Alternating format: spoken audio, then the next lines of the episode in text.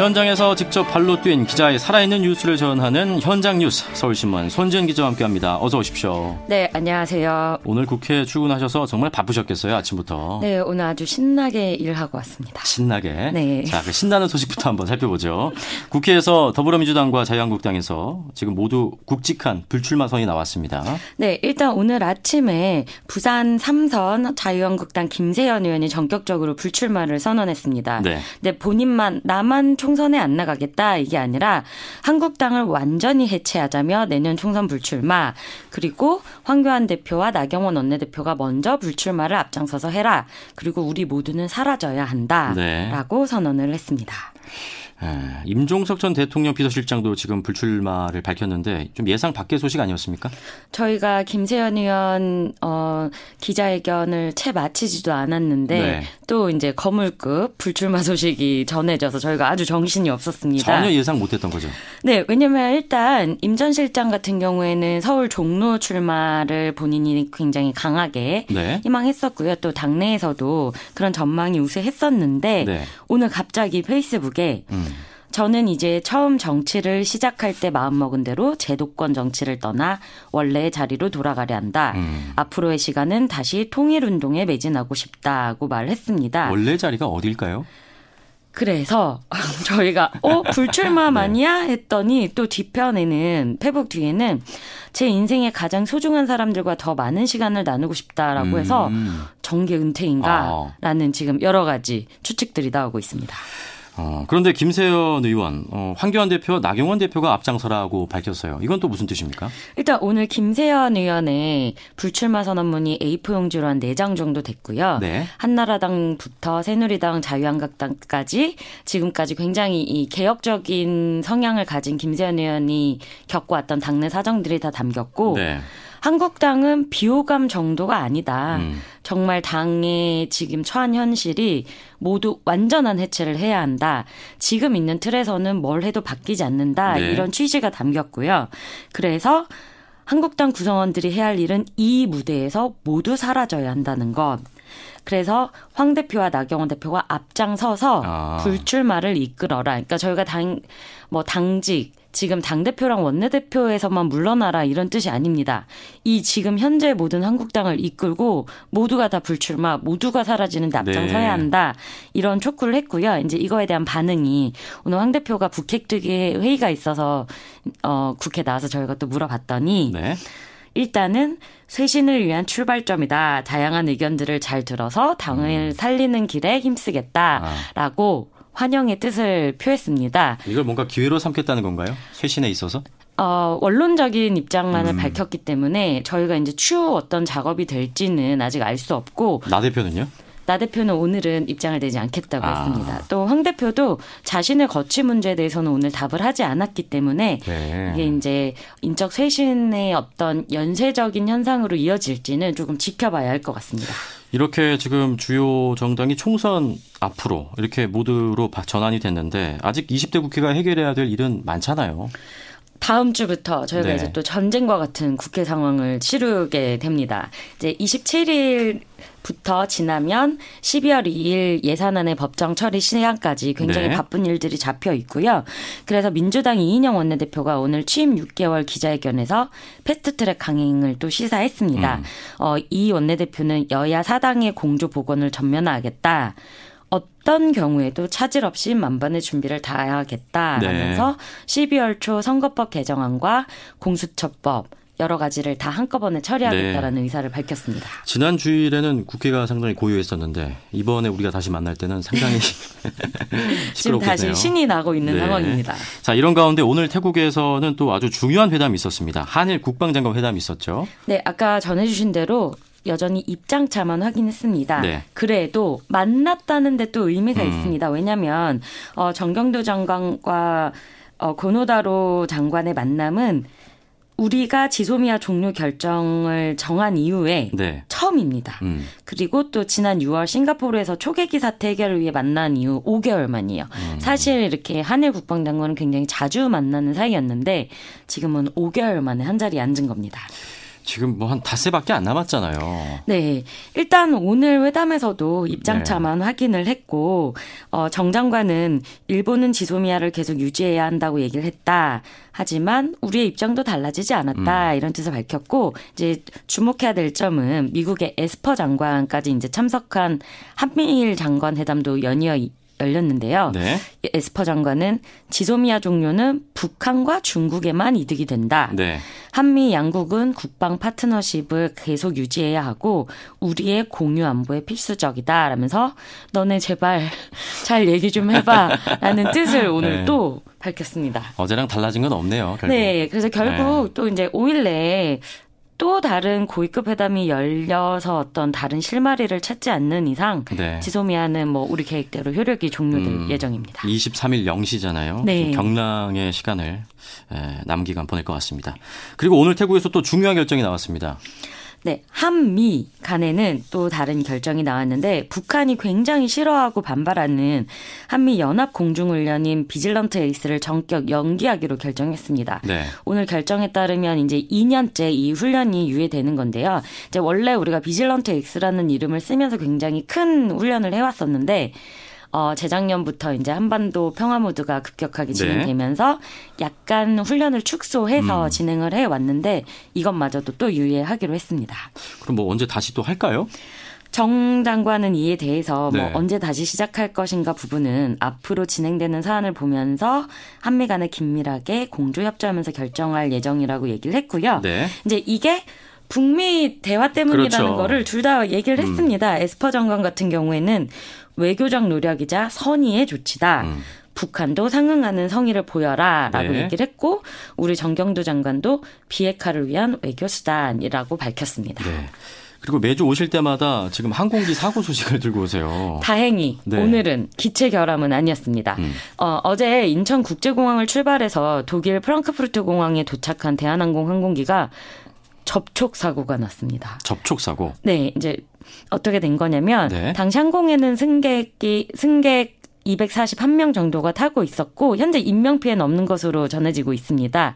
이제 대한항공에 따르면 전날 이제 항공기가 프랑크푸르트 공항에 도착해서 지상에서 이동하면서 대기 음. 중이었는데 아프리카 나미비아 국적의 에어 나미비아 항공기의 왼쪽 날개 끝단이 대한항공 항공기의 오른쪽 수평 안전판 끝단과 부딪힌 겁니다. 네. 이제 사고가 난 이후에 어, 이제 타고 있던 승객분들은 다행히 이제 근처 호텔에서 머무시다가 21시간 만에 다른 항공편을 이용해서 귀국한 것으로 알려졌고요. 네. 이제 이게 지상에서 이동하다가 정말 우리가 아는 그 접촉 사고가 난 거라서 음. 지금 어느 항공기 측의 과실인지는 아. 알려지지 않고 있습니다. 그러니까 우리가 그 신호 위반하면서 뭐 가끔 이렇게 범퍼끼리 부딪히는 그런 접촉사고가 네. 있긴 한데 약간 그런 비슷한 거죠. 지금. 그래서 지금 저희가 그러면 이건 대체 몇 대 몇이 나오는 것이냐라고 굉장히 궁금해하고 있고요. 네. 다행히 다친 분이 아무도 없어서 네. 다행입니다. 오늘 좀 일찍 끝났습니다. 조금 더 구, 국회 상황 궁금한 거 있으시면 제가 전해드리겠습니다. 여기까지 할게요. 알겠습니다. 네, 오늘 비도 오고 네. 음악이나 좀 들어야겠어요. 좋습니다. 네, 고생하셨습니다. 네, 감사합니다. 지금까지 손지은 기자의 현장 뉴스 함께했습니다. Sometimes I wonder why spend the lonely night 온갖 실수와 자책, 번민으로 지난주 잠을 못 이루게 했던 뉴스, 그리고 다음 주 할 일을 떠올리면서 잠을 못 이루게 할 뉴스를 소개하는 잠 못 이루는 밤. 오늘도 김민아 조술가 나와 있습니다. 어서 오십시오. 안녕하세요. 예, 한 주간 잘 보내셨습니까? 뭐 저야 뭐 매일매일이 똑같은데 네. 저도 발리를 한번 가보고 싶습니다. 저도 이제 여름 휴가를 못 갔습니다. 예, 그렇죠. 이제, 야 가는 거라서 좀 이해해 주십시오. 제가 작년에 네. 부부가 이제 발리로 휴가를 간 사람들이 있었는데 네. 한 명은 일간지 기자였고 음. 한 명은 방송 기자였거든요. 네. 근데 그 근처에서 화산이 폭발하는 바람에 예, 방송 기자는 그걸 동영상으로 찍고 공항이 네. 현재 상황이 어떻다 아. 사람들이 이렇게 불안하다 이런 걸 찍고 네. 이 신문 기자는 그걸 기사로 쓰고 그런 불행한 일이 있었는데 예. 애는 옆에서 울고 말이죠. 아. 예, 그런 일이 없기를 제가 간절히 기도를 합니다. 있으면 이제 저는 그 또 현장 소식 전해야죠. 뭐 시사자키나 김현정의 뉴스 바로 이렇게 현장 소식 제가 타진해야죠. 네, 세상이 너무 잔인한 것 같습니다. 휴가를 갔는데 그런 일이 없기를 예, 저도 바래봅니다. 인류를 위해서. 네. 요즘 무엇 때문에 또 잠을 못 이루십니까? 네, 사실 뭐 잠을 맨날 못 이루면 제가 어떻게 살겠습니까? 그죠? 네. 컨셉이니까요. 여, 네, 여기 올 때만 잠을 못 이룬다고 하는데 네. 네, 여러분이 너무 걱정 많이 해주셔가지고 네, 걱정하지 마시라는 말씀을 또 드리면서 네. 유시민 노무현 재단 이사장 발언 때문에 또 논란이어서 제가 잠이 안 올 지경입니다. 어 뭐라고 했기에 어제 대구 엑스코에서 강연을 했는데요. 네. 어, 대구 엑스코라는 데가 있나 봅니다. 음. 제가 대구는 대구도 못 가봐가지고요. 네. 발리, 독도, 뭐 하와이, 대구 다 안 가봤는데 네. 조국 전 장관 사태를 통해서 우리 모두는 언제든 구속될 수 있구나 하는 것을 깨닫게 됐다 이렇게 얘기를 하면서 어, 검찰이 조국 전 장관의 가족을 털듯이 하면 안 걸릴 사람이 없을 것이니까 우리는 항상 검찰과 법원에 감사해야 한다 음. 이런 얘기를 이제 한 거죠. 네. 그러면서 이 자신이 이렇게 강연을 하고 돌아다닐 수 있는 것은 검찰이 영장을 청구하지 않았고 법원이, 법원이 영장을 발부하지 않았기 때문이다. 이런 말도 했습니다. 네, 뭔가 재미있으라고 한말 같은데 살짝 비꼬는 말투긴 해요. 그렇죠. 저는 이런 네. 말을 대단히 좋아하는데요. 제가 이 자리에서 해야 될 말인 것 같기도 하고요.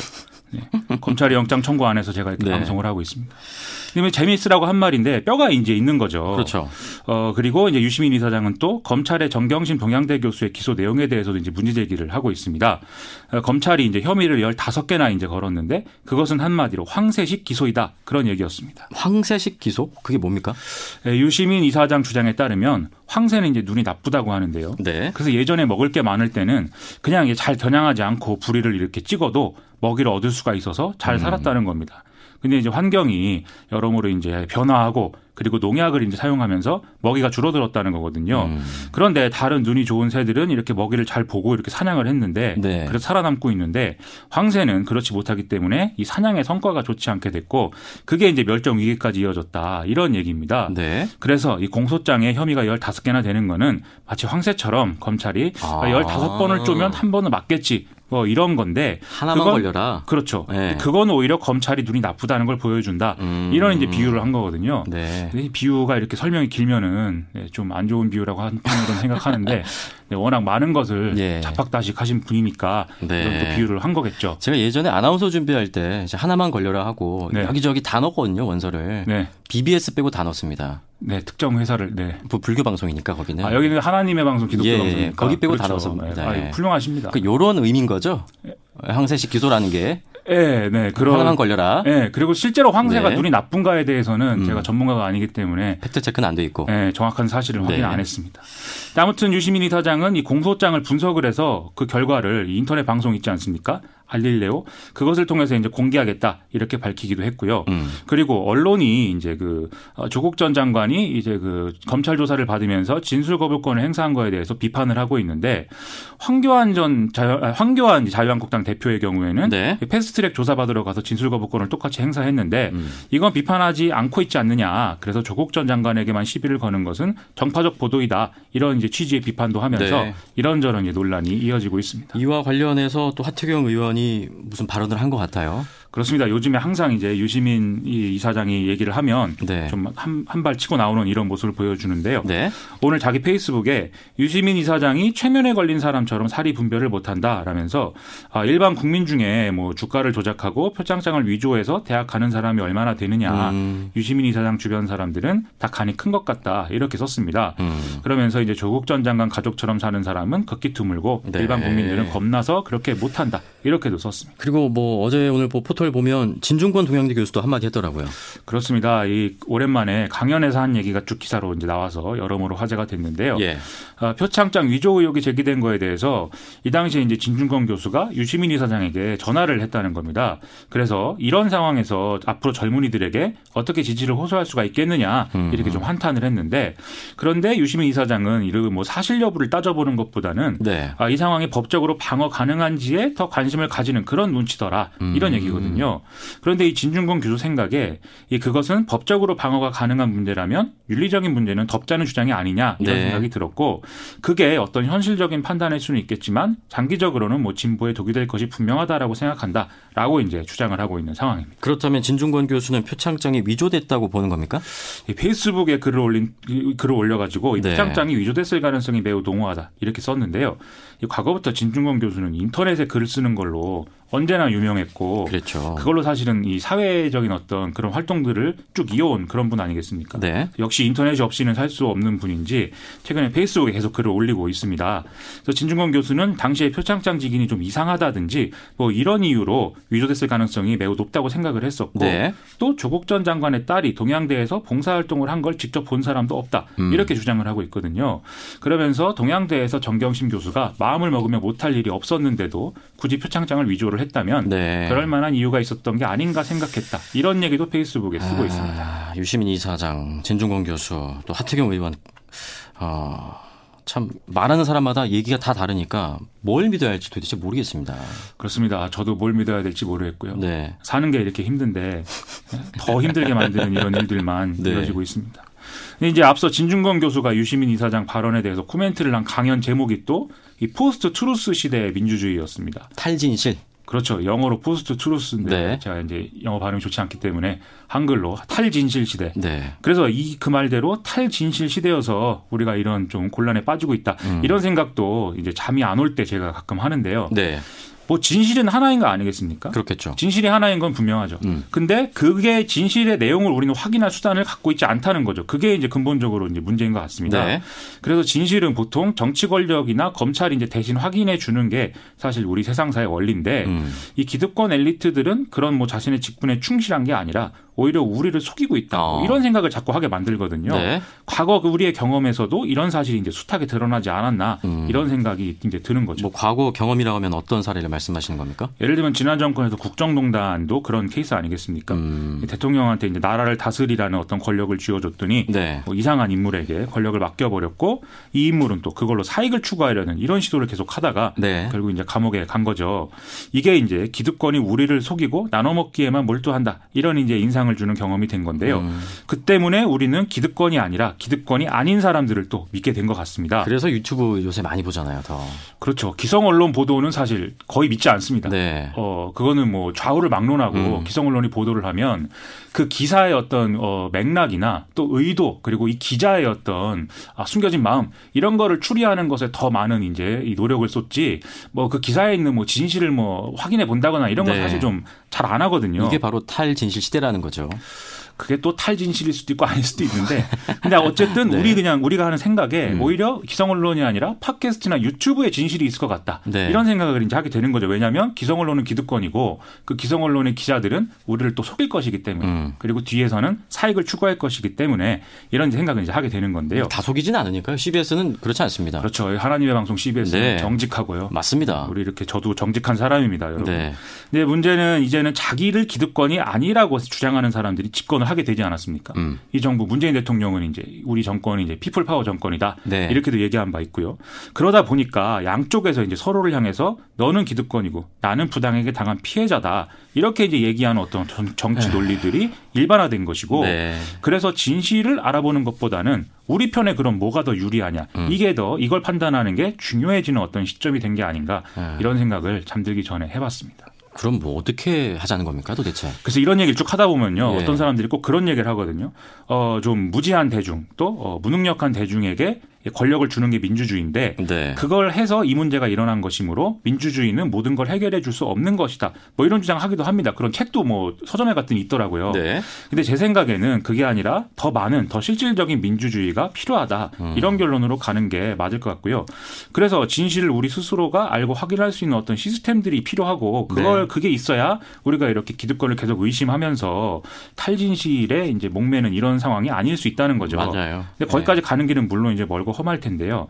그래서 최근까지 우리가 겪는 일들을 앞으로도 계속 겪어야 될 건데 음. 언젠가는 이제 목적지에 도착하게 될 것이라는 이런 낙관을 가지면서 네, 잠을 매일 어쨌든 늦은 시간이라도 자고 있습니다. 그래서 요새 이제 뉴스 볼 때는 끊임없이 의심하면서 눈 크게 부릅떠야 됩니다. 그 뉴스도 의심하고 네. 뉴스를 비판하는 사람들도 의심하고 그러니까요. 그 광경을 보는 나 자신도 의심하고 눈을 사배간으로 만들어야 돼요. 그러니까 네. 부릅떠야 되니까. 복잡한 말씀하시네요. 눈이 그렇게 복잡하게. 네, 자 그리고 또 어떤 걸로 잘 못 이루십니까? 제가 이제 뭐 국내 정치만 갖고도 이렇게 잠을 못 이루지만 네. 예, 북미 관계는 어떻게 되는 거냐 아. 글로벌한 고민으로도 잠을 못 자고 있습니다. 글로벌한 고민까지. 네. 오늘 그 한미 연합 공중 훈련이 전격 연기됐다는 소식이 발표됐습니다. 그렇습니다. 오늘 태국 방콕에서 아세안 확대 국방장관 회의가 열렸는데요. 여기 뭐 이 아세안 플러스 이제 어 한미일 이렇게 국방장관들이 다 와서 여러 가지 좋은 얘기 했습니다. 우리 고노다로 방위상도 정경두 국방부 장관이 만나고요. 네. 근데 이제 정경두 국방부 장관하고 마크 에스퍼 미국 국방장관도 회담을 했는데 여기서 이제 이번 달 말에 예정됐던 한미연합 공중훈련을 연기하기로 이제 전격 결정했다. 음. 이 소식이 이제 전해졌습니다. 그러니까 북한과의 대화를 의식한 조치겠죠, 당연히 이건. 그렇습니다. 네. 북한은 이번 훈련에 대한 노골적인 비판을 이제 지속적으로 제기를 해왔는데요. 특히 지난 13일에는 국무위원회 대변인 담화에서 한미연합 공중훈련은 배신행위다라면서 미국은 얼마 남지 않은 시간 동안 뭘 할 수 있을지 심사숙고하라 이런 이제 얘기를 하기도 했습니다. 네. 근데 이게 뭐 맨날 하는 얘기 아닌가 이런 생각을 하실 수도 있겠는데 국무위원회라는 거는 이 보통 기관이 아니거든요. 어떤 기관이죠? 이 북한의 최고 정책 지도 기관이고 음. 여기 위원장을 이제 김정은 위원장이 직접 맡고 있기 때문에 그리고 이번에 이제 대변인 담화가 이 국무위원회라는 기관이 만들어진 후에 처음으로 이제 나온 아. 것이거든요. 그래서 사실상 이런 담화가 나온 것에서는 김정은 위원장의 의중이 실려 있다고 봐야 되기 때문에 북한 체제의 어떤 특성상 보통 일이 아닌 거죠. 음, 무게가 실린 담화였네요, 그럼. 확실히. 그렇죠. 큰일 나는 겁니다. 네. 그래서 이제 이런 상황을 고려한 것인지 이제 에스퍼 국방장관 회담 후에 공동 기자회견에서 이번 결정은 외교적 노력과 평화를 촉진하는 환경을 조성하기 위한 선의의 조치다라면서 북한도 성응, 상응하는 성의를 보여줘야 되고 네. 조건 없이 협상 테이블로 돌아오기를 바란다 이렇게 강조를 한 것입니다. 어쨌든 북미 대화가 재개되겠죠? 이런 분위기 속에서 뭐 그랬으면 좋겠는데 네. 오늘 청와대는 언론을 통해서 이제 한미연합 공중훈련 연기 결정에 대해서 북미 대화를 위한 실무 협상이 조속히 재개되기를 기대한다 이렇게 이제 밝혔습니다. 그래서 좀 이런 분위기를 볼 때 뭔가 상황에 상황이 좀 진전을 이룰 가능성이 있어 보인다. 네. 이건 이제 사실인 거죠. 그렇죠. 다만 이제 북한의 태도가 또 그렇게 호락호락하지 않다는 게 좀 마음에 걸리는데요. 오늘도 이제 유엔 총회 산하 제3위원회가 북한의 인권 침해를 비판하는 북한 인권 결의안을 채택한 것에 대해서 음. 북한은 또 미국을 강하게 비판하는 입장을 외무성 담화로 내놨습니다. 네. 며칠 전까지 미국이 합동 군사 연습 일정을 조정하려고 해서 대화의 기회를 주려고 했는데 이번 일로 미국이 자신들의 제도를 무너뜨리려는 꿈을 버리지 않고 있다는 걸 어. 확인했다. 이런 내용이거든요. 즉 자신들이 지금 요구하고 있는 이 미국의 적대시 정책 철회와 체제 안전 보장 이런 요구를 미국이 이제 받을 것인지를 다시 확인하고 싶다. 이런 얘기를 또 하고 있는 건데요. 신경전은 뭔가 계속 계속되는 것 같으면서도 그래도 뭔가 대화는 지금 이제 지속될 것 같은 느낌은 들거든요. 그렇죠. 네. 그랬으면 좋겠는데 네, 잠을 그, 래야 제가 잠을 잘 잘 수 있게 되지 않겠습니까? 아, 근데 북한이 지금 우리하고는 얘기를 안 하려고 하는 것 같아요. 그렇죠. 좀 우리는 좀 서러운 지금 입장입니다. 네. 특히 금강산 관광에 대해서 계속 하고 있는 얘기를 보면은 더더욱 이제 서러워지는데요. 지난 15일에 조선중앙통신 보도를 통해서 이제 11일 날 우리 측에 이제 북한이 최후 통첩을 했다. 이 사실을 이제 공개를 하면서 여러모로 이제 파장이 커지고 있죠. 네. 그래서 이제 금강산 관광지구를 북한이 독자적으로 개발을 해서 뭐 중국이라든지 이런 좀 해외 관광객들을 더 많이 유치하려고 하는데 음. 그러려면 지금 우리가 이제 지어놓은 날, 낡은 이제 시설이라든지 이런 것들이 방해가 되기 때문에 이 철거를 좀 논의하자 이런 이제 통지문을 이제 우리한테 보낸 겁니다. 네. 근데 우리 입장에서는 그렇게 될 경우에는 애써 만들어 놓은 금강산 관광을 통한 경제 협력 모델이라는 게 좀 무위로 돌아가는 것이기 그렇죠. 때문에 최대한 관광을 재개하기 위한 불씨를 살려보려고 우리 뭐 철거가 아니고 창의적 해법을 논의해 보자 이런 역제안을 하고 있는 그런 상황이었거든요. 네. 하지만 북한의 최후 통첩의 내용은 그런 논의는 하지 않을 것이고 시설 철거에 대해서만 얘기를 하자 이런 내용이고 음. 만약에 이 논의에 진전이 없으면 우리가 알아서 다 철거하겠다 이런 아. 내용이어서 상당히 우리로서는 서러운 그런 얘기였습니다. 철거에 좀 방점이 찍혀 있네요. 그렇죠. 쪽은. 대체 네. 우리한테 왜 이럴까요? 일단 김정은 위원장이 올해 초에 호기롭게 조건 없이 금강산 관광 재개를 논의할 수 있다 뭐 이런 제안도 했는데요. 네. 근데 우리는 좀 유엔 제재 문제라든지 또 미국의 입장 이런 것들하고 좀 수위를 맞추느라고 실질적인 금강산 관광 재개 논의는 이제 진행을 시키지 못한 상황입니다. 네. 그래서 김정은 위원장 입장에서는 좀 체면이 좀 상하는 그 뭐 그런 일이기도 하고 하니까 1차적으로는 이것에 대한 좀 실망감을 표현하고 있다. 이렇게 볼 수가 있겠는데요. 그런 차원에서 우리가 뭐 사대주의에 빠져 있다라고까지 어. 북한은 비난을 하고 있는 상황입니다. 북한이 우리 스스로 이렇게 마음대로 강제로 철거해도 되는 겁니까? 아, 북한은 이미 2010년 4월 달에 금강산 관광지구에 남측 자산 몰수 및 동결 조치를 이제 실시를 했고요. 예. 2011년 4월에는 현대아산의 독점 사업권을 이제 취소 조치를 했습니다. 근데 이거는 일반적으로 우리가 시각으로 볼 때는 비정상적인 조치거든요. 그리고 어떤 정상적인 국가 관계였다면 국제기구에 제소를 하든지 무역상 불이익을 가하는 조치 등을 이제 취했을 가능성이 큰데 네. 하지만 남북한은 지금 이게 뭐 국가 간의 관계냐 아니냐 이것도 지금은 좀 애매한 것이고 음. 또 북한은 뭐 어쨌든 간에 정상 국가가 아니지 않습니까? 그리고 국제사회의 어떤 당당한 일원으로 지금 속해 있다고 보기도 상당히 어려운 상황이기 때문에 네. 이런 좀 비, 상식적인 조치에도 우리가 대응할 수단이 음. 별로 없다. 네, 이런 상황인 거죠. 비관적이네요, 또. 네, 뭐 제가 이 자리에서 맨날 지갑만 말씀드려서 상당히 죄송스러운. 뭐 어떻게 해야 될까요, 도대체? 이제 그런데 뭐 희망을 또 발견해야 되죠. 우리가 네. 굳이 또 여기서 잠을 잘 자려면 찾아야죠. 희망. 네, 희망을 늘 찾고 있습니다. 네, 북한에 논리되려면 사실 그냥 철거해도 되는 거 아니겠습니까? 그렇죠. 자기들이 다 자기들한테 권한이 있다고 음. 주장하니까요. 근데 굳이 논의를 하자는 거는 아직 이제 여지를 남겨둔 것으로 우리가 또 볼 수도 있는 거고요. 그리고 북미 대화가 다시 재개가 되는 흐름이 이어진다면 앞서 말씀드렸듯이 금강산 관광 재개를 위해서 미국의 어떤 음. 그런 협의가 필요한 거니까 네. 이 문제도 이제 자연스럽게 풀릴 수 있게 될 수가 있는 거죠. 한편 김현철 통일부 장관은 오늘 이제 첫 방미 일정에 나섰는데요. 미국 정부 및 의회의 주요 인사들을 만나서 남북 관계 주요 현안을 논의할 예정이라고 하거든요. 음. 그러면 이제 이 과정에서 금강산 관광 재개 문제가 당연히 또 다뤄질 가능성이 어. 있다. 이런 기대를 가질만 하겠습니다. 그리고 뭐 올림픽 휴전 같은 아이디어도 뭐 나오는 것 같더라고요. 그렇죠. 이것도 이제 김현철 장관 등이 이제 언급한 그런 아이디어인데 2020년에 일본이 도쿄 올림픽 준비하고 있으니까 군사적 긴장을 서로 고조시키지 말자 뭐 이런 얘기인 것이죠. 네. 그래서 김현철 장관이 이번에 이제 미국 사람들에게 제기할 논리 중에 하나인 걸로 보이는데요. 금강산 관광 재개보다도 중요한 것은 이런 여러 과정을 거쳐서 전쟁 위협을 얼마나 줄일 수 있을 거냐 이런 문제 아니겠습니까? 네. 어, 그래서 만일 올해 안에 북미 대화의 성과가 나지 않으면 북한은 이제 다시 핵무기 개발 재개 이런 걸로 돌아설 수도 있는 것이고 음. 최소한 대륙간 탄도 미사일이라든지 또 잠수함 발사 탄도 미사일 시험 이런 거를 이제 강행할 수밖에 없기 때문에 그럼 이제 동아시아 각국의 어떤 긴장, 군사적 긴장이 확산되는 이런 국면으로 갈 수밖에 아. 없는 거죠. 그리고 우리도 사실 지금 뭐 어, 한미 군사 연합 군사 훈련을 좀 뭐 축소한다 이런 얘기를 하고 있지만 다시 하게 되지 않겠습니까? 네. 그리고 또 우리가 뭐 F-35A를 사온다든지 아. 그다음에 여러 가지 이제 군비 증강을 하는 것에 대해서 북한 은 계속 불만을 제기하고 있는데 북한이 뭐 긴장을 더 어떤 그 강화하면은 우리도 음. 이제 군비 증강이라든지 이런 데 힘이 실릴 수밖에 없는 거죠. 그러면 연쇄적으로 동아시아 전반의 정세는 또 불안정해질 수밖에 없는 건데. 그것만 막아야죠. 그렇죠. 네. 그런데 이 올림픽 휴전이라는 거는 올림픽이 구실인 거 아니겠습니까? 그렇죠. 그럼 사실 지금 좀 일본이 냉랭한데 음. 일본도 올림픽을 위해서라면 좀 적극적인 태도가 될 수 있고 이런 이제 테이블에 낄 수 있게 되는 것이기 때문에 마치 지난번 2018 평창 동계올림픽 때 그걸 통해서 물꼬를 튼 것처럼 그렇죠. 그런 상황이 과연 될 것이냐 음. 기대를 가져보면서 잠을 이제 청해봐야 될 것 같습니다. 아 근데 최근에 그 평양에서 경기가만 있었잖아요. 우리 대표팀 축구. 네, 축구 경기가 있었죠. 네. 네. 근데 좀 그쪽에서도 상당히 거칠게 나오고 그렇죠. 좀 화합 무드. 좀 그런 걸 기대했었는데. 저는 그런 걸 기대하지 않았습니다. 네. 축구 경기지 않습니까? 어. 떻게든안 지려고 할 건데 제 생각에 북한은 뭐 지면 안 되는 것 아니겠습니까 선수들이? 그렇죠. 그렇기 때문에 뭐 사생결단할 것이다. 네. 이런 불안감을 좀 갖고 있었는데 거기다가 관중까지 없었기 때문에 무관중 경기였고. 네 저는 참 큰일 났다 이런 생각을 혼자 하긴 했습니다. 그것도 잠이 안 왔고요 또. 에이, 참 잠이 안 온 이유가 많으시네요. 잠이 안 오다 보니까 살만 찌고 큰일입니다 잠을 잘 자야 됩니다. 네, 맞습니다. 네. 코골이는 그때 좀 괜찮으셨어요? 뭐 여전하죠. 네. 제가 코골이를 어떻게 해야 될까요? 여러모로 고민이 많이 있습니다. 네. 에, 제가 알려드린 방법 한번 써보시길 바라고요. 색소폰 연습을 좀 해볼까 생각 중입니다. 알겠습니다. 여기까지 오늘은 살펴보겠습니다. 잠 못 드는 밤 아, 김민아 저수가 함께했습니다. 고맙습니다. 고맙습니다.